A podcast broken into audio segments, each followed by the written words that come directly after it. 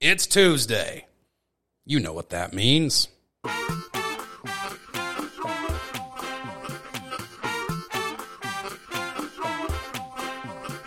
It's time for the best and brightest moment of your week. It's time for that show you love and that show that you seek. It's time for nonsense, nonsense, nonsense, The show, the best damn show you know. The following program contains scenes and language of a frank and explicit nature. Viewer discretion is advised. Under 17, not admitted without parent.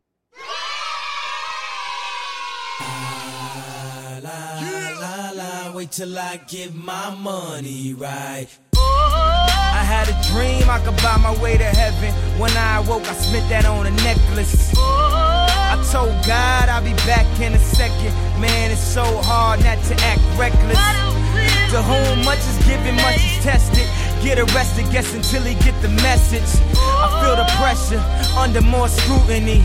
And what I do, act more stupidly. Bought more jewelry, more Louis V. My mama couldn't get through to me. The drama, people suing me. I'm on TV talking like it's just you and me. I'm just saying how I feel, man. I ain't one of the Cosby's, I ain't go to Hillman. I guess the money should have changed them. I guess I should have forget where I came from. Wait till I get my money right. La, la, la. Then you can't tell me me, was you saying something? Uh-uh, you can't tell me nothing. You can't tell me nothing. Uh-uh, you can't tell me nothing.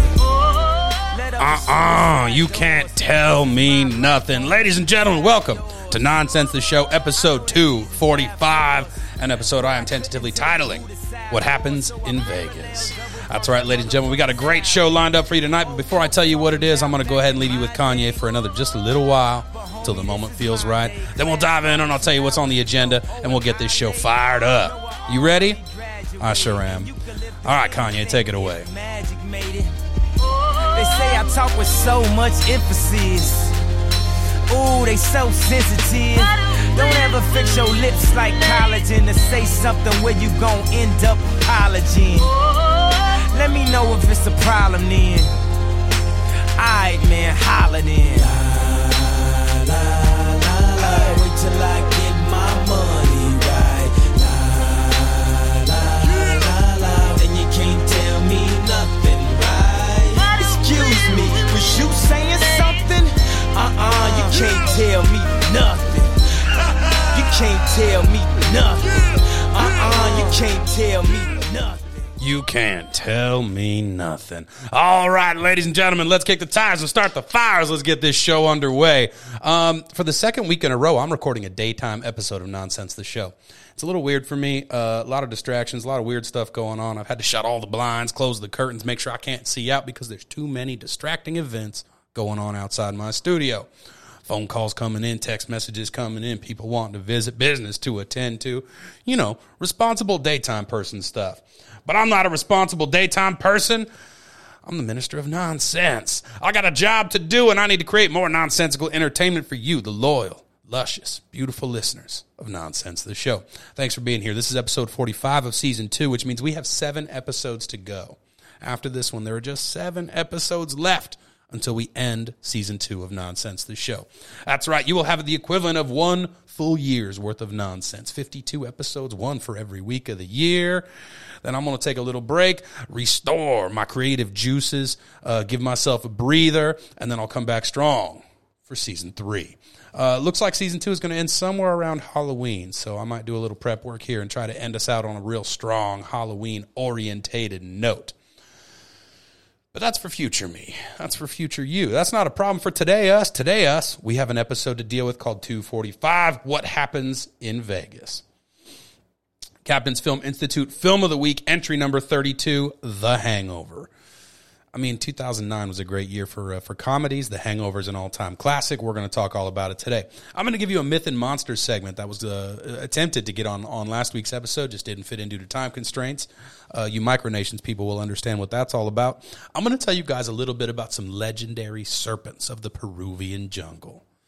Uh, yeah, this is one that gave me the willies a little bit, so I thought you guys would enjoy it. We're going to dive into the legendary figures segment, which is one of the greatest mysteries in American aerial piracy. One of the greatest mysteries in the American airline system. We're going to talk about DB Cooper today. I'm going to tell you very briefly about a few things I've been watching, including All Elite Wrestling, Woodstock 99 documentary, and American Horror Story. We'll do a few ads. We'll talk about the captain's bounty. Um, if there's time, we'll talk about micronations. It's going to be a real, real good time. I hope you guys are ready. I know I sure am. But before we get into it, let's go ahead and find some music. Dun dun dun dun.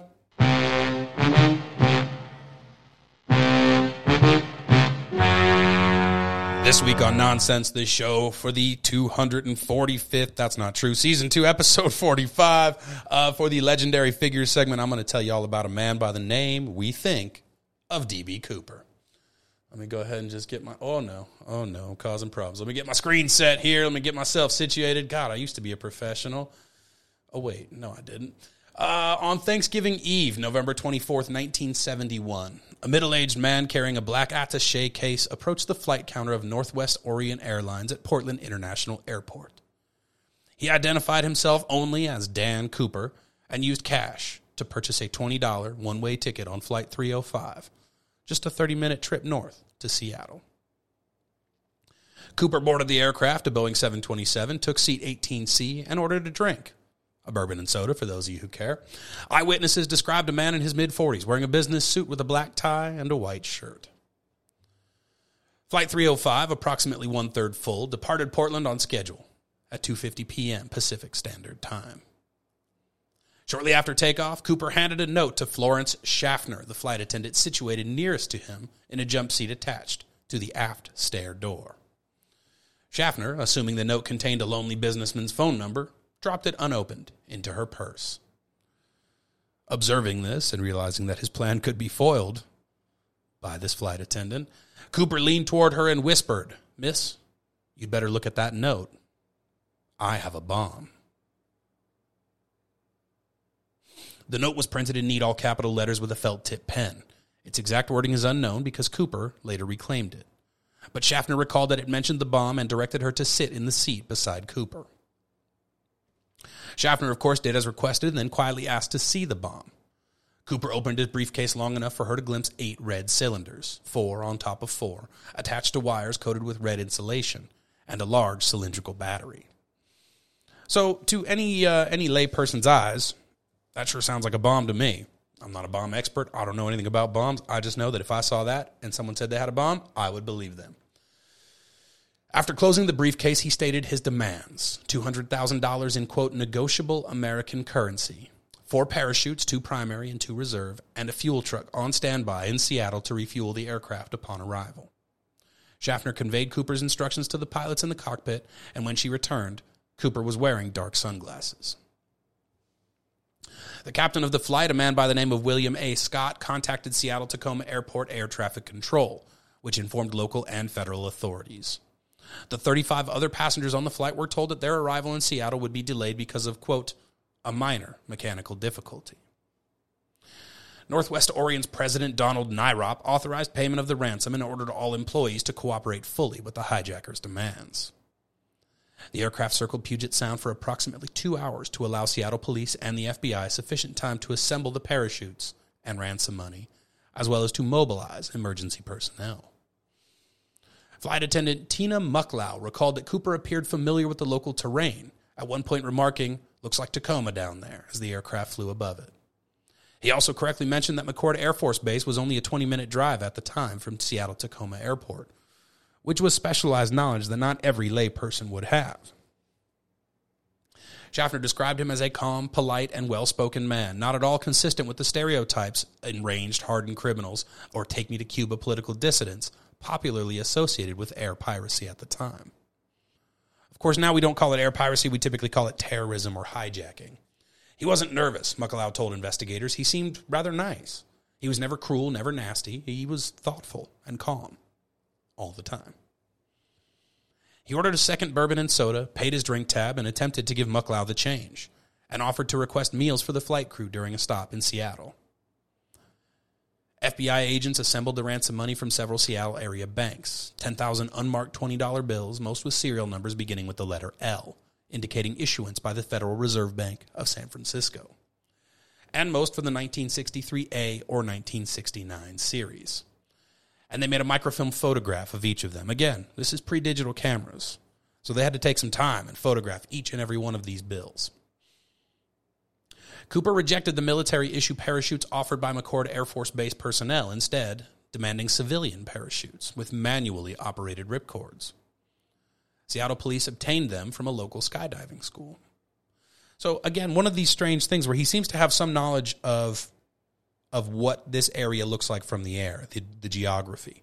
Where are the landmarks? Where are things going? He seems to have some understanding of how the flight's operations will work and what words and what phrases need to be said to get attention. He even seems to know a little bit about parachutes and, and what his preferences are. Strange, unusual, odd. At 5:24 p.m., Cooper was informed that his demands had been met, and at 5:39, more than an hour after sunset, the aircraft landed at Seattle Tacoma Airport. Cooper instructed Scott to taxi the jet to an isolated, brightly lit section of the apron and close all window shades in the cabin to deter police snipers. Northwest Orient Seattle operations manager, a person by the name of Al Lee, approached the aircraft in street clothes to avoid the possibility that Cooper might mistake his airline uniform for that of a police officer. He delivered the cash filled knapsack and parachutes to Mucklow via the aft stairs. Once the delivery was completed, Cooper allowed all passengers, Schaffner, and senior flight attendant Alice Hancock to leave the plane safely. During refueling, Cooper outlined his flight plan to the cockpit crew a southeast course uh, toward Mexico City at the minimum possible airspeed without stalling the aircraft, approximately 100 knots, which is about 115 miles per hour, at a maximum 10,000 foot altitude. He further specified that the landing gear remain deployed in the takeoff landing position, the wing flaps be lowered to 15 degrees, uh, a particular measurement and requirement that was specific to this aircraft only, and that the cabin remain unpressurized. So he was setting the scene for what was to come next. And again, it displays some relatively insider or advanced knowledge of what's going on in the airplane, what needs to be done, the mechanics, the the uh, you know all of these things. Smart people words. Um, First Officer William J. Radczak informed Cooper that the aircraft's range was limited to approximately 1,000 miles under the specified flight configuration, which meant that a second refueling would be necessary before entering Mexico. Cooper and the crew discussed options and agreed that Reno, Nevada would be their best refueling stop. Cooper further directed that the aircraft take off with the rear exit door open and its staircase extended. Northwest's home office objected on grounds that it was unsafe to take off with the aft staircase deployed. Cooper countered that it was indeed safe, but he would not argue the point. He would simply lower it once they were airborne. So again, he has this specialized knowledge of what is what is safe in these these very unusual configurations. So either he's somebody in the industry or he's somebody who did plenty of research ahead of time. An FAA official requested a face-to-face meeting with Cooper aboard the aircraft, which was summarily denied. The refueling process was delayed because of a vapor lock in the fuel tanker's truck's uh, fuel tanker truck's pumping mechanism, and so a second truck was brought in to complete refueling. So there's a lot of moving pieces to this situation, and Cooper somehow is in control of all of it. He's not shaken when there's a delay in the pumping, which most people would be suspicious of. Well, they're clearly they're setting something up. There's something going on. No, no, no. Bring in a second truck, get it done, and get me off the ground. At approximately 7:40 p.m., the Boeing 727 took off with only Cooper, Captain Scott, Flight Attendant Mucklow, First Officer Radczak, and Flight Engineer Harold E. Anderson on board. Two F 106 fighter aircraft from McChord Air Force Base followed behind the airliner, one above it and one below, out of Cooper's view. After takeoff, Cooper told Mucklow to join the rest of the crew in the cockpit and remain there with the door closed. As she complied, Mucklow observed Cooper tying something, possibly the money bag, around his waist securely. At approximately 8 o'clock p.m., a warning light flashed in the cockpit indicating that the aft air stair apparatus had been activated. God, the alliteration in this story. Radixac offered assistance via the aircraft's intercom system, which Cooper refused. This was the last communication the crew had with him, and they soon noticed a subjective change of air pressure indicating that the aft door was indeed open. At approximately 8:13 p.m., the aircraft's tail section sustained a sudden upward movement, large enough to require trimming to bring the mm, plane back to level flight. At approximately 10:15 p.m., Scott and Radixac, Radixac rather landed the 727 with the aft air stair still deployed at Reno Airport as planned. FBI agents, state troopers, sheriff's deputies, and Reno police surrounded the jet as it had not yet been determined with certainty that Cooper was no longer aboard. An armed search, though, quickly confirmed his absence. So essentially, this man executed a plan damn near flawlessly. He got his money, he didn't have to hurt anybody, and he made his escape somewhere along the route. But what of the investigation? What happened after the fact? Well, FBI agents recovered 66 unidentified latent fingerprints aboard the airliner. The agents also found Cooper's black clip on tie, his tie clip, and two of the four parachutes requested, one of which had been opened with two shroud lines cut from the canopy, possibly to assist in tying the money bag to Cooper's body. Authorities interviewed eyewitnesses in Portland, Seattle, and Reno, and a series of composite sketches was developed. Local police and FBI agents immediately began questioning possible suspects. One of the first was an Oregon man with a minor police record named D.B. Cooper. He was contacted by Portland police on the off chance that the hijacker had used his real name or the same alias in a previous crime. He was quickly ruled out as a suspect, though, but a local reporter named James Long, rushing to meet an imminent deadline, confused the eliminated suspect's name with the pseudonym used by the hijacker D.B. Cooper and Dan Cooper. They're close enough that it's an easy mistake to make, especially if you're careless and rushing to meet your deadline. A wire service reporter, by most accounts, uh, Joe Frazier of the AP, and others republished the error. Followed by numerous other media sources, and due to this, D.B. Cooper became the most widely remembered pseudonym for this particular sky pirate.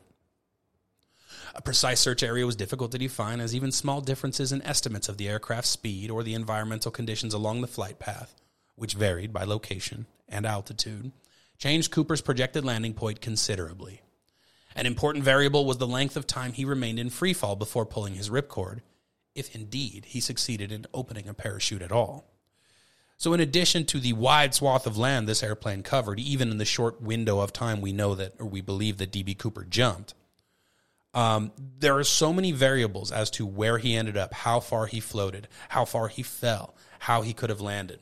The terrain is rough and unforgiving uh, the wind speed, the altitude, how long he he he did his free fall. All of these things, which we can't possibly know for certain, would have aided in making this a very very difficult search process. Neither of the two Air Force fighter pilots saw anything exit the airliner, either visually or on radar, nor did they see a parachute open. But at night, with extremely limited visibility and cloud cover obscuring, obscuring any ground lighting below, an airborne black clad human figure could easily have gone undetected. Through extensive searches consisting of dozens of agencies, hundreds of personnel, and countless resources, very little useful evidence was found. It is speculated that the 1980 Mount St. Helens eruption could have obliterated any remaining physical clues. And so, what you have, even without the volcanic eruption potentially eliminating evidence, you have a situation where it's damn near a perfect crime nobody injured. He got away with the money. And there really are no clues as to who he is, where he went, or why he did any of this. On February 10th, 1980, eight year old Brian Ingram was vacationing with his family on the Columbia River at a beachfront town, or at a beachfront rather, known as Tena Bar, about nine miles downstream from Vancouver, Washington, and 20 miles southwest of Ariel. He uncovered three packets of the ransom cash as he raked the sandy riverbank to build a campfire. The bills were dis- disintegrated but still bundled in rubber bands. FBI technicians uh, responded and confirmed that the money was indeed a portion of the D.B. Cooper ransom. two packets of $120 bills each, and a third packet of 90, all arranged in the same order as when they were given to D.B. Cooper aboard that airplane. There are conflicting historical and geological explanations for how the bills got there and even when they are likely to have been deposited. Far from answering questions, the recovered money only serves to deepen the D.B. Cooper mystery. Between 1971 and 2016, when the case was officially suspended, the FBI processed over a thousand serious subjects, including assorted publicity seekers and deathbed confessors. The mystery of the DB, DB Cooper case has captured public imagination for decades and shows no signs of slowing now. Who was DB? Mm, who was DB Cooper? Where did DB? God, this is hard to say. Where did DB Cooper land, if DB Cooper landed at all? And what did DB Cooper do with the stolen money? There were no missing persons reports in the time after the after the hijacking, so it's suspected that whoever this person was went back to their regular life as if nothing had happened. We may never have definitive answers to these questions, but we will always have one. But we will always have one of the greatest air piracy mysteries in American history. I leave it to you, loyal listeners, to come up to your own conclusions. What happened to D.B. Cooper? Da, da, da. All right, ladies and gentlemen, that is our myth and mystery segment. No, correction, that is our legendary figures segment for this week's episode of Nonsense the Show. Um, we're going to go ahead and put on just a little bit of tunage right now. Um, Who let the dogs out? listen to the Baha Man. I'll be with you in a minute.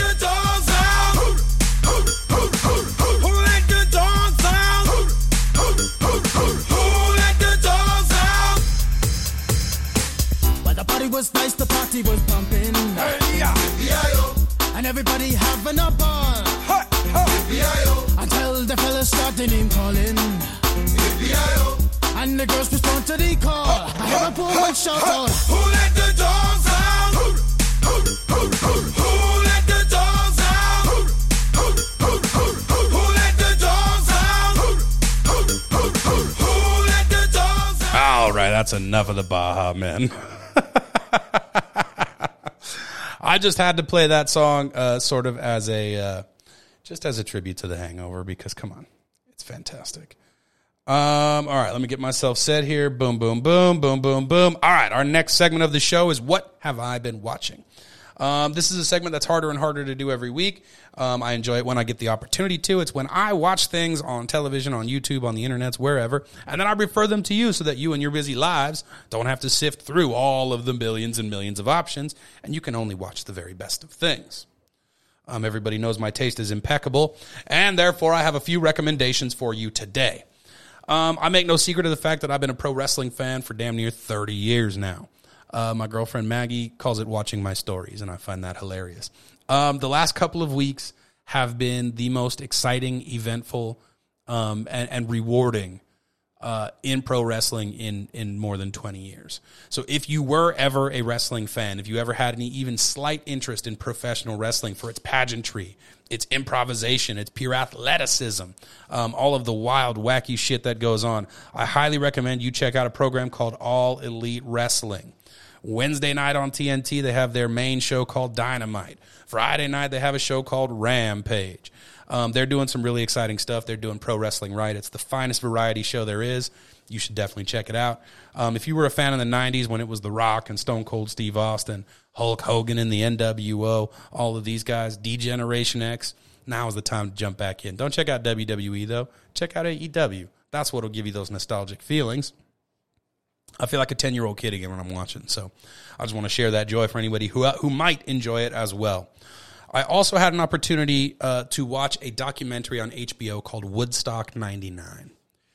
Um, it's an interesting look into an event that I remember watching on MTV as a kid, but I didn't really quite have the historical context for. I didn't quite understand what was going on and why it was a big deal. Um, if you thought Fyre Fest was bad, boy oh boy, you should check out Woodstock 99. it was sort of a perfect storm of what was going on in that time period.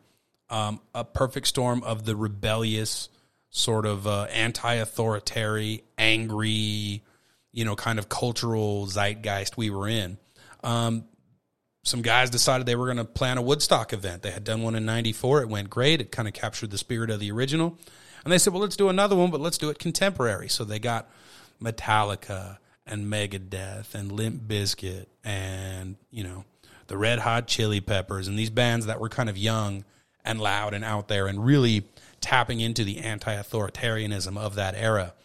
And uh, it was a perfect storm of of disasters, of capitalism doing what it does, of lack of preparation, of arrogance, of rebelliousness, of the MTV era getting way out of control.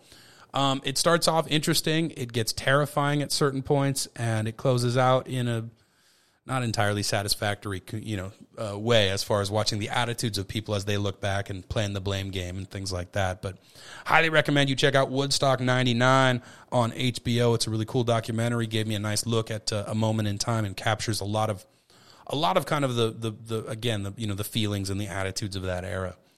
Um, I would also like to just very quickly mention American Horror Story. They've just started their 10th season, I believe. It's a show that I look forward to this time of year every year. Leading up to Halloween, you get a little uh, a little scariness going on. Um, this one feels kind of very Stephen Kingish. It's a guy that goes up to the Northeast, to the coast with his family to write. Um, ends up falling into a lot of weird and unexplained situations. There's vampires, there's drugs, there's ghouls, there's disbelieving cops. There's a lot of weird shit going on with the family very typical American horror story kind of things. If you're into it, check it out. Uh, airing every Thursday night, I believe, on FX. And that, ladies and gentlemen, is what I've been watching. Look at that. We get that done fucking quick. We get that done easy. Life is good. Um, okay. Let me go ahead and set this up real quick. Um, we got a couple of ads. Okay, so this is, hang on. This is the part of the job that I hate. This is the part of the job that I hate. This is the part where I have to ask you, my fine friends, family, and listeners of Nonsense the Show for a little bit of money. If you enjoy Nonsense the Show, I really encourage you to support us uh, via Patreon, patreon.com backslash nonsense the show. Get on there, throw us a couple dollars per episode. It goes a long way towards keeping the lights on, keeping this show, uh, keeping this show running, and making sure you get your weekly dose of podcast audio noise. Um, you know, hook a brother up it's not easy putting together an hour long show every week, and uh, especially when you're working two other jobs. So, uh, you know, just th- throw me a little something for the trouble, huh? What do you know, a greedy pirate? Okay, don't fucking be like that. It's not necessary. I'd also like to give a quick shout out to the fellas down there at Paso Wine Shine in Paso Robles, California. You guys are phenomenal supporting this show via free alcohol, keeping the spirit up, keeping the mood light. Thank you, Patrick, and the boys at Paso Wine Shine. Uh, I'd also like to announce a new sponsor this week. Um, every week, I let you guys know that if you're interested in sponsoring Nonsense the Show, all you got to do is write me an email, beardandbones, gmail.com, beardandbones on the Instagram. Reach out, let me know what you got. Let's, uh, let's come up with a deal. Um, this week, we have a very special ad from a pretty, pretty big brand, actually. Um, thank you, Old Spice, for sponsoring Nonsense the Show. Kind of a big deal. They got a, bit, uh, a big celebrity endorsement for us. So uh, let me go ahead and just uh, throw it to the pre uh, pre recorded ad they sent me. Hi, I'm Jackie Moon. I want to tell it to you straight. Do you know that sweat is caused by millions of tiny sweat glands dropping a deuce? Don't smell like a turtle cage.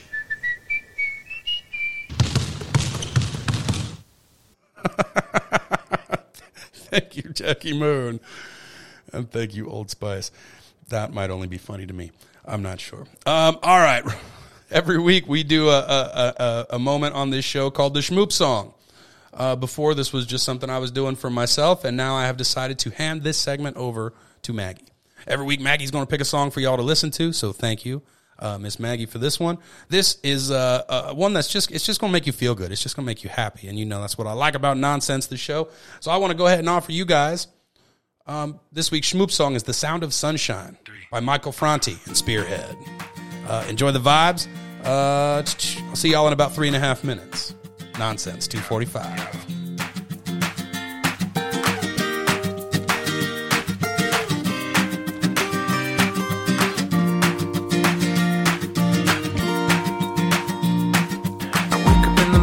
six o'clock. They say the maybe rain, but the sun is hot. I wish I had some time just to kill today. And I wish I had a dime for every bill I got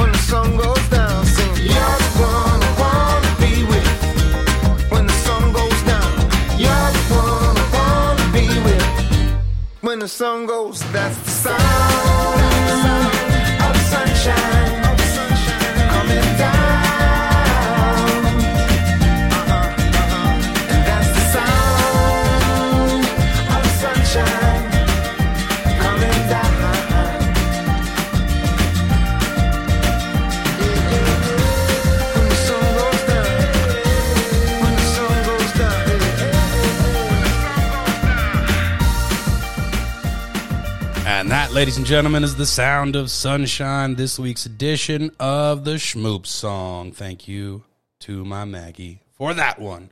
Oh no, I just closed the music app. Oh boy, oh boy, oh boy. Don't worry, I fixed it. Everything's fine, ladies and gentlemen. Okay, uh, one more piece of administrative business before we move on to the uh, scary ass Peruvian serpents. Um, for the last several weeks, I have been uh, issuing a challenge to you, the listeners of Nonsense The Show. If you bring more listeners to my show, I will give you money. Nobody took me up on it. After, I don't know, six, seven, eight weeks, I don't know how long I've been offering it. Um, I have zero entries into the Captain's Bounty. And so, as I said last week, the Captain's Bounty is officially ended. I have rescinded the bounty and it will be awarded to nobody. Um, what that means is, unfortunately, this attempt to gather more listeners for this show was a failure. It happens. You try something new. Sometimes it works, sometimes it doesn't. That's the way these things go. Um, so, what I'm going to do is, I'm going to ask all of you, my lovely uh, fans, friends, family, and listeners, um, what would it take to get you to bring more people to this show? How do you think we can bring more listeners into this show? I've got a really dedicated base of like 25 to 30 of you. I would really like to boost those numbers up. I don't know how. trying to figure it out, trying new things. Um, so if you have any ideas, let me know. Beardandbonesgmail.com. Beard and Bones on the Instagram. You know how to get a hold of me. Uh, links are in the in the uh, the description of this episode. Check it out and uh, shoot me some suggestions because I am at a loss, and that is one of the things that I am going to be spending a lot of time thinking about between now and season three of Nonsense, the show. So, uh, but, but, but, but that's right. It's time for us to move on to the myth and mystery segment of nonsense. Tonight, today, whenever you're listening to this, I'm going to tell you about the legendary giant serpents of Peru. Get ready for this because this is kind of wild. The Peruvian Amazon is home to many outlandish tales. Few are as compelling or culturally significant as that of the Yakumama and the Sachamama. Pardon my pronunciations here. I'm a gringo. That's how it goes. When the Spanish conquistadors ventured into this jungle interior, they believed in all kinds of strange and terrible things hidden in the dense vegetation. They weren't alone in their apprehension. The natives of the area told of a giant Amazonian serpent, a serpent that is said to reach 30 meters or nearly 100 feet in length. She slithers among the trees on solid earth or below the waters of winding rivers. She is called the Yakumama, the Water Mother, and she is not alone. What is the legend of the Yakumama? Well, I'm about to tell you. They say there is a quiet lake somewhere in the rainforest of Yuca, mm, Peru. To any modern explorer who might wander there, it might seem like the perfect place for a bath or an afternoon nap. Hundreds of years ago, there was a fisherman from a tribe near the modern day city of Pucallpa. As he often did, he journeyed by canoe deep into the jungle, following a little inlet off the river Uca- mm, to a hidden lake at the end. In those hidden lakes at the end of the tributaries, a good catch was almost a certainty. After some time, the fisherman came upon this quiet lake as the afternoon sun crept past the trees. He could tell from the surrounding vegetation that the place had never been disturbed by any human person. He was thrilled. The undisturbed lake was sure to be teeming with fish, which, we, which he would bring back for his entire tribe to feast upon. He rowed excitedly but quietly toward the shore, looking for the best spot to cast his net. But suddenly, something stirred in the water. The fisherman looked up. A great head emerged from the center of the lake and hovered a meter above the water. It was the head of a giant serpent. But not just any serpent. The head alone was the size of the fisherman's body. She stared fixedly at him, swaying back and forth. The fisherman, panicking, threw himself to the shore without a thought for his boat and plunged into the forest. Looking back over his shoulder, he saw the great serpent moving toward him through the water. She is the Yakumama, the water mother, and she leaves none who disturb her waters alive. The fisherman knew he could not escape, and he prayed for salvation. In this moment, according to the legend, four tapirs fell from the sky into the water. The Yakumama was distracted just long enough for the fisherman to run as fast as he could into the jungle and make his escape. When he returned to his tribe, he told all what had happened. The fisherman had escaped, but the Yakumama had been disturbed from her lake of origin. And now, as a result of this disturbance, she may be seen in any river or any inlet of the Peruvian Amazon. And sightings along with strange disappearances, persist to this very day. But as stated earlier, that's not the only legend of a giant serpent in the Peruvian Amazon. There is yet another. Some sources say it is even older than the Yakumama. The story of the Sachamama starts almost the same, though it features a local indigenous huntsman instead of a fisherman. He travels deep into the jungle searching for game for his tribe to eat. The weather changes, and it begins to rain and become dark, so the hunter lights a bonfire. In this moment, the earth shakes a moment as if a small earthquake had passed. The hunter, feeling this, is quite unnerved and elects to put out the bonfire. The next day, he continues, cutting through the bramble until his machete strikes a large ancient trunk of about 60 meters in length that blocks his path. At the base of the trunk stands a deer. It looks at the hunter and, strangely, began to walk toward him until suddenly disappearing into the base of the trunk. Suddenly, the hunter understands. The trunk is no tree,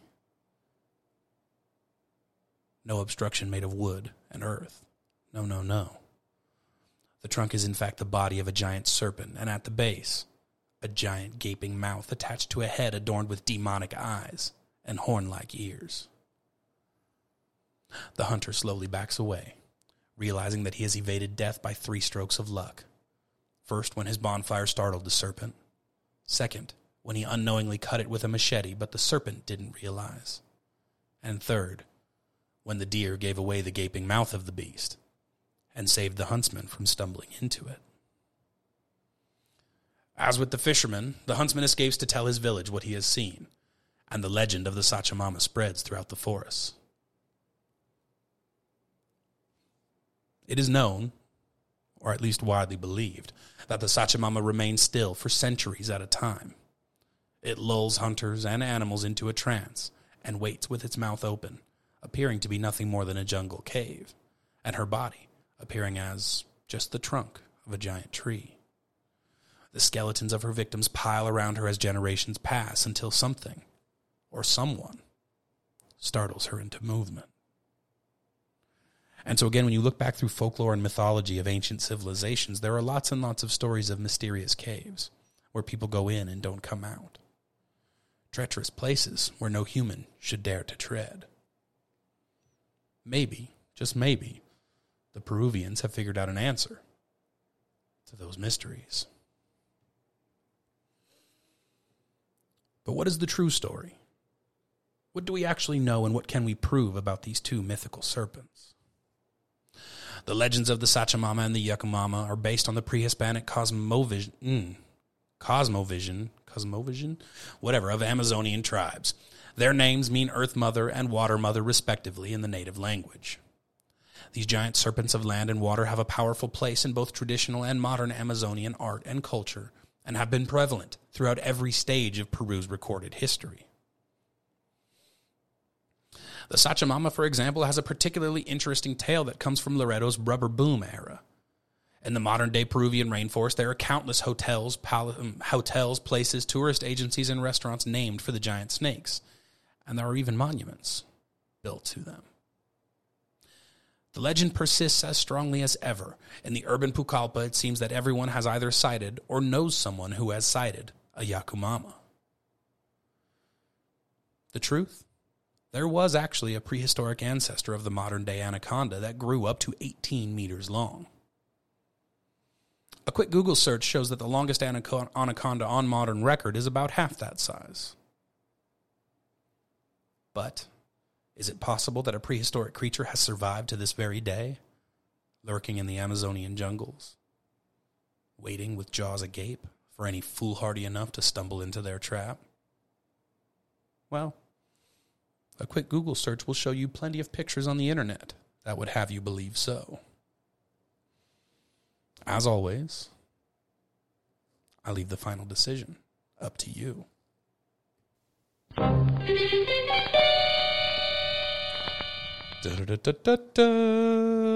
And that, ladies and gentlemen, is the tale of the Peruvian serpents of the Amazon. Um, and now let's see here. Let me go ahead and just get myself situated because we have some things we need to do. 43 minutes into the show, we're going to get close to the end. It's going to be a little under an hour today. I hope that's okay with you guys. Uh, we just need the right song to start things off. And I think if we're going to go ahead and do Captain's Film Institute Film of the Week number 32, based in Las Vegas, there's only one song that's appropriate. We have to talk to the king. Ladies and gentlemen, this is Elvis Presley with Viva Las Vegas. Bright city gonna set my soul, gonna set my soul on fire. Got a whole lot of money that's ready to burn, so get those stakes up higher. There's a thousand pretty women waiting out there. They're all living the devil may care. And I'm just a devil with love to spare. So Viva Las Vegas! Viva Las Vegas! How I wish that there were more than 24 hours in the day. Even if there were 40 more, I wouldn't sleep a minute away. Oh, there's blackjack and poker and the roulette wheel. A fortune won and lost on every deal. All you need is a strong heart and a nerve of steel. Viva Las Vegas!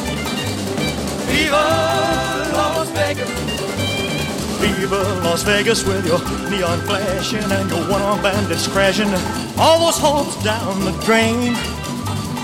Viva Las Vegas turning day into nighttime, turning night into daytime. If you see it once, you'll never be the same again.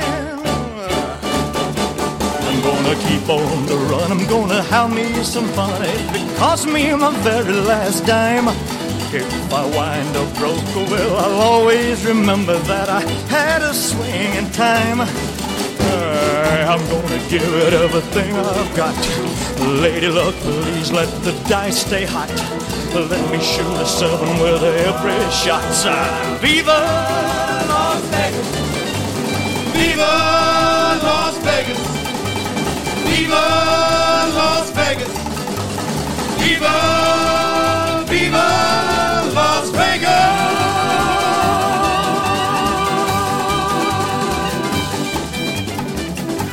Ladies and gentlemen, that is the king, Elvis Presley, with Viva Las Vegas. Leading us into Captain's Film Institute, entry number 32, the 2009 Todd Phillips hit. One of the highest grossing uh, comedies, R-rated comedies of all time uh, to this very day. One of the more rewatchable comedies in the history of ever.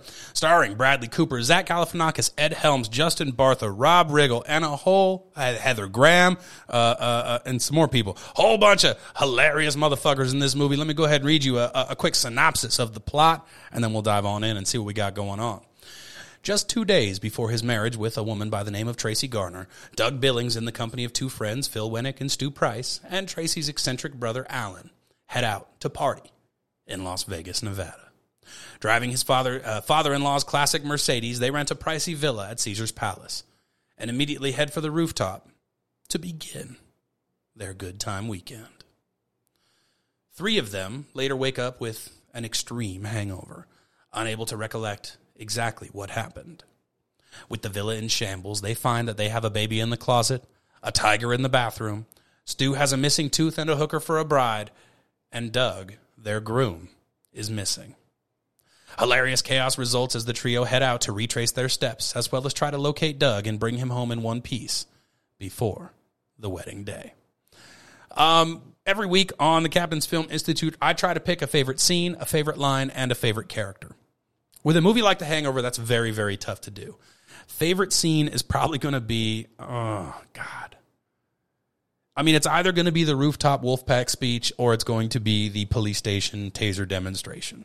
I'm not going to tell you more about those scenes. Go watch the movie if you haven't seen it. If you have seen it, you know exactly what I'm talking about.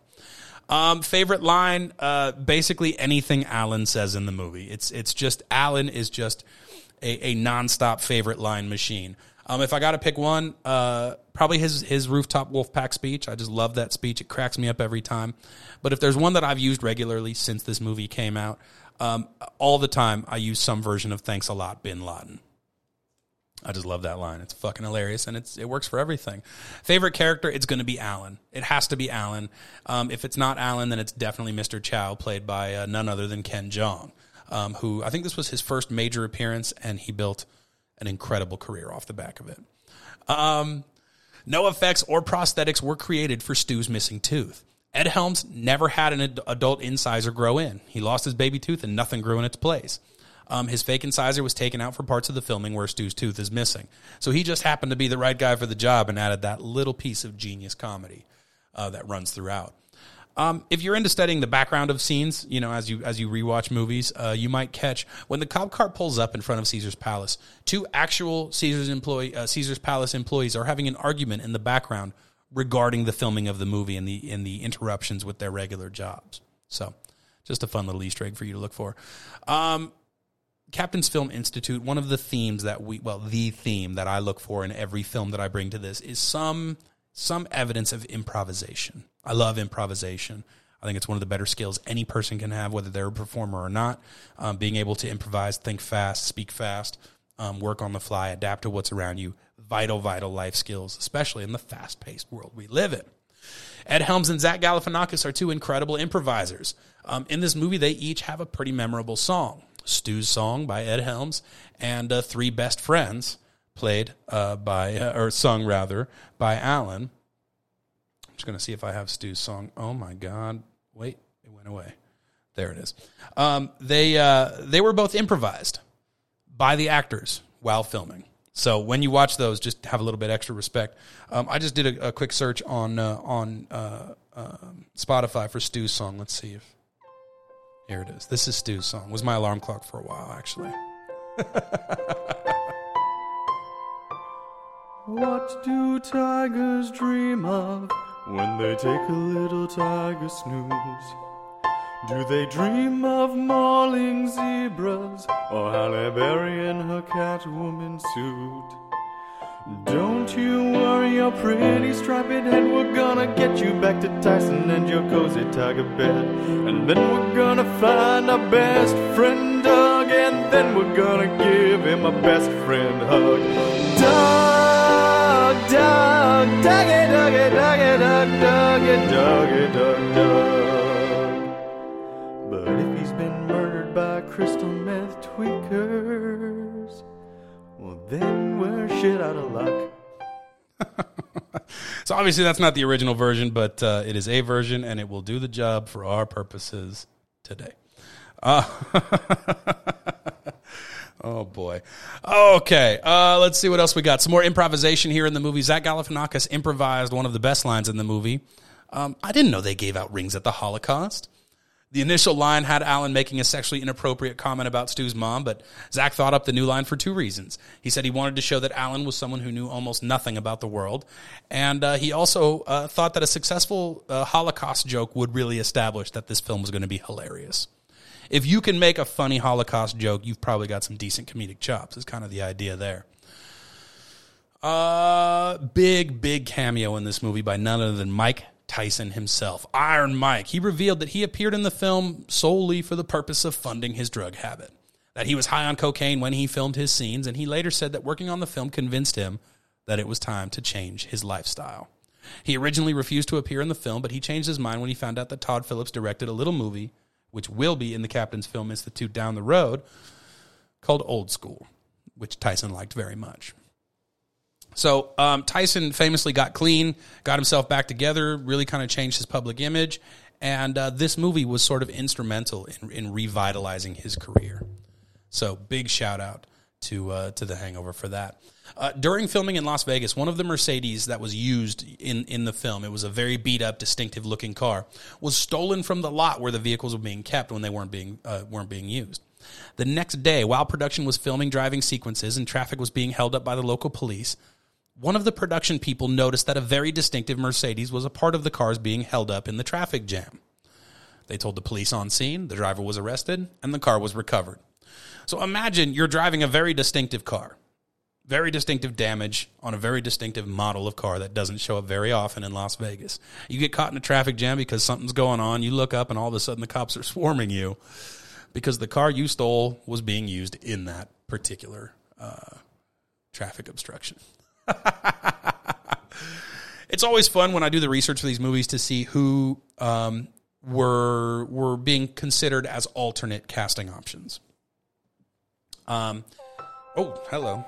Forgive me. Don't mind me. Just going to go ahead and start hitting buttons while I'm recording. This is a professional broadcast. Sip of water for a highly professional broadcast of nonsense show.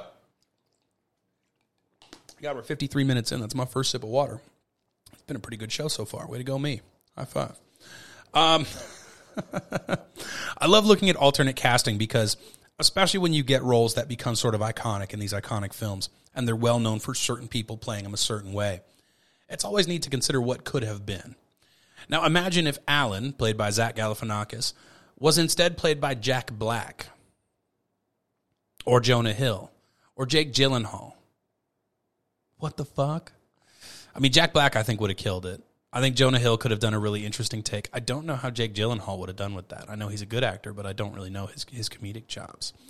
Uh, the part of Phil was almost played by Paul Rudd.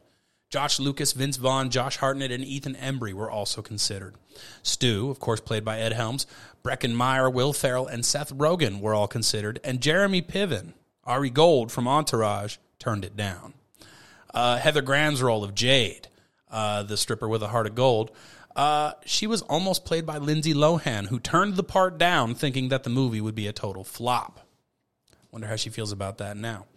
Um, one of the questions I always had while I was watching was why do they have a chicken in the room? Where did the chicken come from? Why do you have a chicken in your hotel room? Well, while I was reading this, I found out why the chicken was there. The chicken was there because theoretically, the boys figured they might have to feed the tiger at some point. You figure that out, huh? Um, and one of my favorite cameos in the film is a cameo in a lot of Todd Phillips movies. Is a, a, a band out of L.A. I've never seen live, but I would love to someday. Um, it's a little band called the Dan Band. They do parody and and, uh, and comedy covers of, of famous songs.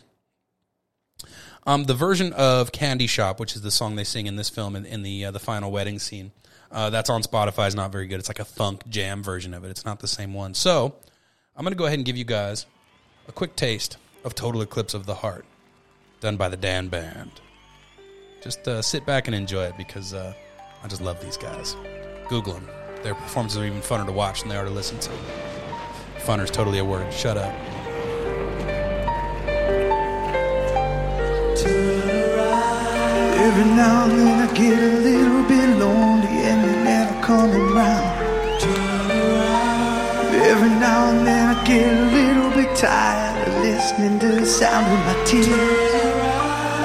Every now and then I get a little bit nervous that the best of all my years have gone by.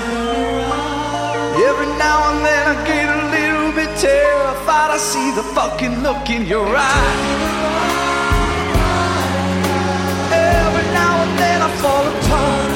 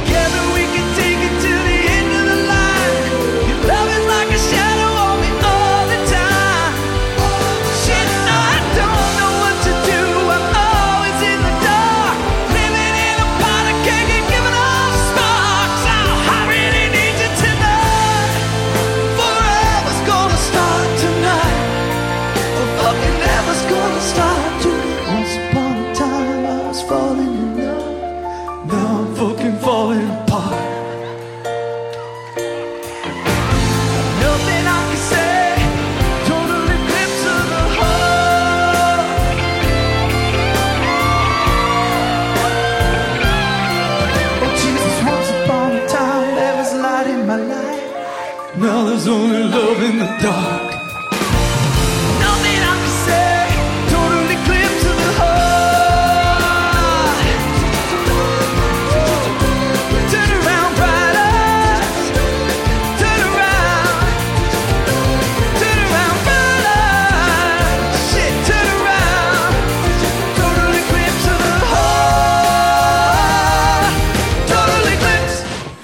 That, ladies and gentlemen, is your very brief taste of the Dan Band. They don't have a lot of recorded music out there, but uh, what they have is really good, and you should check it out.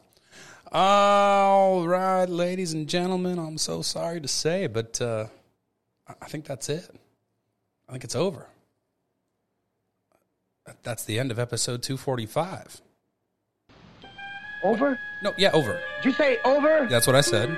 Nothing is over until come we on. decide it is. This shit again. Was it over when the Germans bombed Pearl Harbor? That's not how it went. Hell no! That's not how it went. Sherman? Forget it, he's rolling. And it ain't over now. Thank you, Bluto. Uh, unfortunately, it is over now. Uh, sorry, Lee. Sorry, Emily. We just ran out of time for the micronations this week. Um, if you guys like the show, please let me know. Beardandbones.gmail.com. If you have comments, suggestions, you want to hear a story, you want me to do a movie, you got a historical figure, a historical moment, uh, a ghost story, a legend, a tale, whatever you got, send it my way. Beardandbones.gmail.com. Beard and Bones on the Instagram. Thanks for tuning in. We'll see you next week for 246. Uh, we're on the road to finishing uh, season two. I love it. Nonsense the show. Talk to you next week. Love you. Bye.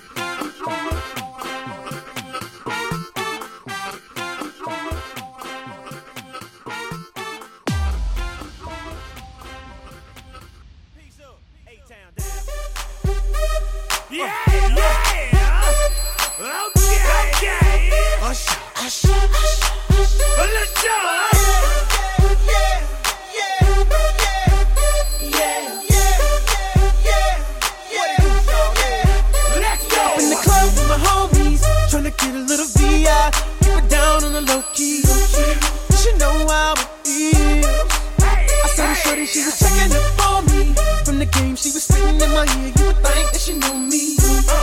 Decided to cheat. Conversation got heavy.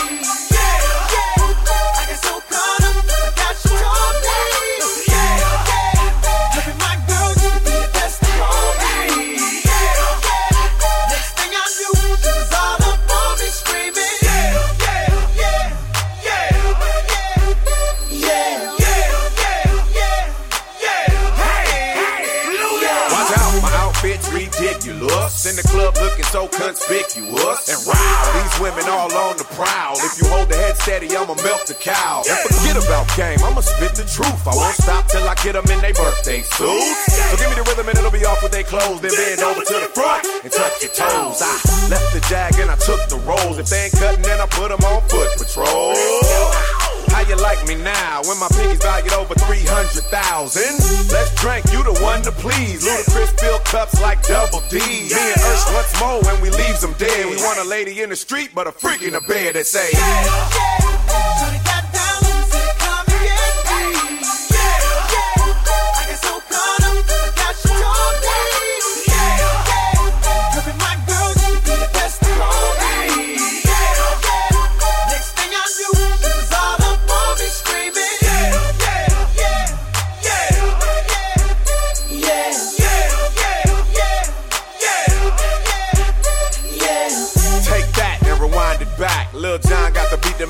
Go. Take that, rewind it back. Usher got the voice to make your booty go. Take that, rewind it back. Ludacris got the flow to make your booty go. Take that, rewind it back. Lil Jon got the beat to make your booty go.